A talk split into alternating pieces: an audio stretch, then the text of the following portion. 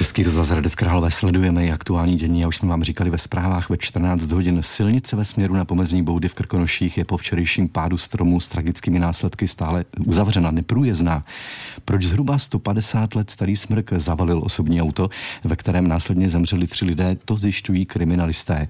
Zatím nikoho neobvinili. Na místě máme od rána reportéra Českého rozhlasu Hradec Králové Václava Plecháčka. Václave, dobré odpoledne. Hezké odpoledne, tak kromě mě sem ráno přijeli také lesníci, silničáři a specializovaná dřevařská firma. Silničáři odmontovali svodidla, lesníci posoudili stav dalších stromů a ty, které označili jako rizikové, tak těžaři aktuálně kácí a odváží pryč. Podle vyjádření mluvčího zprávy Krkonožského národního parku se neštěstí pravděpodobně nedalo zabránit. Strom byl sice podle toho původního ohledání e, napadený hnilobou, Měl ale předtím, než spadl zelenou korunu, nepoškozený kmen a nic tak prý nenasvědčovalo tomu, že spadne.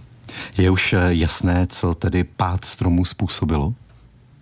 No není, podle ochranářů způsobil pád asi 30 metrů vysokého smrku silný poryv větru, kmen se zlomil asi 3 metry nad zemí a následně zavalil projíždějící auto, ve kterém měli čtyři lidé, tři nehodu nepřežili a čtvrtý je v nemocnici. Po příjezdu záchranářů na místo následně spadly ještě další dva stromy, ty už nikoho nezranili. Část kmene toho smrku, který způsobil tragickou dopravní nehodu, tak dopoledne odvezlo nákladní auto policie. Kriminalisté ho budou zkoumat. Podle vyšetřovatele, který byl na místě, místě to může trvat týdny. Policie událost vyšetřuje jako trestný čin usmrcení z nedbalosti, no a případnému pachateli hrozí až šestiletý trest vězení.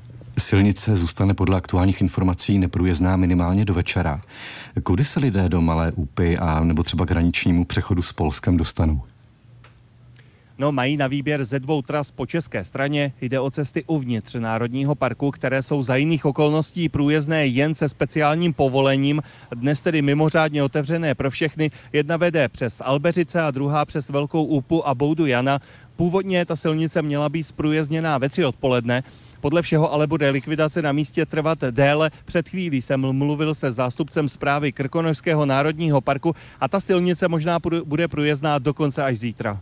Krkonoš aktuálně reportér Českého rozhlasu Hradec Králové Václav Plecháček. Dobré odpoledne.